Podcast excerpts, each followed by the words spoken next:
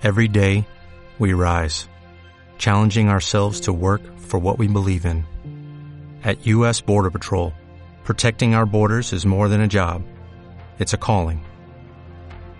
Agents answer the call, working together to keep our country and communities safe.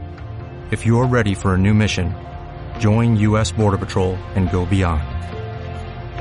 Learn more at cbp.gov/careers.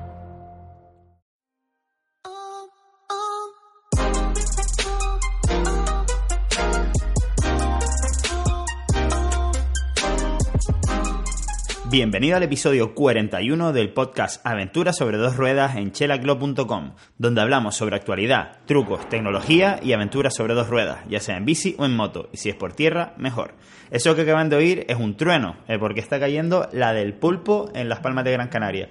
Me he mojado entero porque tuve que moverme en patineta porque tengo la moto en el taller haciendo las suspensiones y estoy empapado. Hoy te voy a hablar de el Hyundai Ioniq porque lo probé ayer, ya que como saben de episodios anteriores, mi novia y yo estamos buscando un coche eléctrico que comprar. Por lo tanto, es un día de miscelánea que sé que hay algunos que les gusta. Que les gusta más esto, de hecho, que la temática central del podcast. Así que bueno, hoy toca miscelánea. Pues nada, ayer pedimos una prueba del Hyundai Ioniq, el 100% eléctrico, y eh, nos dejaron probar el, el que sería la gama intermedia, con el montaje intermedio. Y esto, la diferencia principal con el superior es que no tienes asientos de cuero. A diferencia del Nissan, eh, las diferencias principales de, entre las distintas gamas a mi ver son menores, ya que del intermedio del Leaf al superior del Leaf sí que había más diferencias. Bueno, vamos a ver qué tal fue el comportamiento del coche. Sinceramente, al montarme en el coche, eh, al, girar, al acelerar y al, digamos, entre comillas, reducir, se me recordó más a un coche convencional.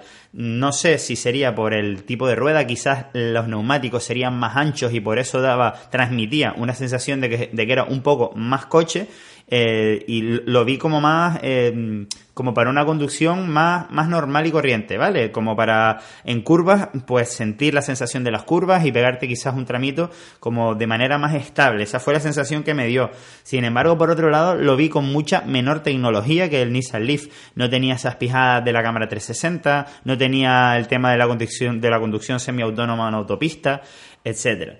Eh, así como mm, cosas eh, tecnológicas, geek diferentes a un coche normal, pues realmente lo que lo único diferente era que teníamos unas levas detrás del volante en el mismo sitio donde irían las levas de cambio en un, en un coche con DSG o cambio semiautomático, pero que en este caso no sirven para cambiar, en este caso sirven para activar más o menos el freno de motor, lo cual estaba muy bien, ya que si querías que no frenase nada el motor, pues lo desactivabas, que esto es una cosa que se puede utilizar quizás en autopista para no perder las inercias y cuando estás haciendo una bajada muy pronunciada, pues haces que el motor retenga lo más y de esa manera se vaya recargando. Por otro lado, la duración de la batería es algo menor que la del Nissan Leaf. Nos dieron el coche completamente cargado y ponía de autonomía 220 kilómetros. Es decir, no sé exactamente qué es lo que pone de catálogo, pero incluso la, dependiente, la vendedora de coches que nos atendió, nos dijo que su autonomía era más o menos de 220 kilómetros al principio. Y en este caso sí nos reconoció que dependiendo del tipo de carga que hagamos, pues vamos a conseguir que la batería nos dure más o menos. Respecto a la batería, le hicimos una pregunta bastante importante y es que eh, con el paso del tiempo, si en el caso de que tengamos que cambiar la batería, es interesante saber cuánto nos va a costar. En el caso del Nissan Leaf sabemos que cuesta alrededor de los 5.000 euros cambiarla. En este caso de Hyundai no nos dijeron el precio, eh, porque dicen ellos que nunca habían tenido que cambiar ninguna y que no sabían el precio. No sé yo hasta qué punto esto es, lógico, porque lo normal sería que ya sepas lo que te va a costar en el caso de tener que cambiarlo. Eh, lo que sí que la parte buena del Hyundai que no tenía el Nissan es que la, la batería se puede cambiar por módulos, es decir, que cuando se nos rompe una parte de la batería, a lo mejor podemos cambiar solamente una parte y no, no tener que gastarnos el dinero en, la, en cambiar la batería completa. Pero bueno, que no me deja tan tranquilo porque si un módulo vale como una batería entera de Nissan, pues al final va a ser lo mismo. Pero bueno, para ese caso, eh, la verdad que esperemos que no llegue ese momento y que, y que bueno, que lo cubra la garantía. En este caso la garantía, ellos tengo una garantía de 7 años y, o, perdón, de 150.000 kilómetros. En el caso del Nissan Leaf creo que eran 5 años y 160.000 kilómetros. Sinceramente, en cuanto a fiabilidad, por lo menos, por lo menos en los coches de combustión, yo soy mucho más de, de coches japonés y no de coches coreanos. El Nissan es japonés y el Hyundai es coreano. eh, los acabados del Hyundai son acabados típicos de una marca, digamos, eh, casi casi low cost, porque Hyundai siempre se, ha diferenciado en precio y por lo tanto sus acabados no son del todo finos, son quizás un poquito plasticosos. Los acabados del Leaf eran más japoneses, quizás tenía algunos detalles como demasiado, entre comillas, racing, como todos los coches japoneses, Honda, Toyotas, etcétera, que, pero la verdad es que parecían de mejor calidad. Eh, es decir, los plásticos no parecían tan plasticosos, sino tenían un aspecto más como si fuese de cuero, como algo más cuidado. Entonces, nada, el tamaño del coche, pues más o menos mm, la sensación da que el Hyundai es más grande, pero la realidad es que es más largo el Leaf.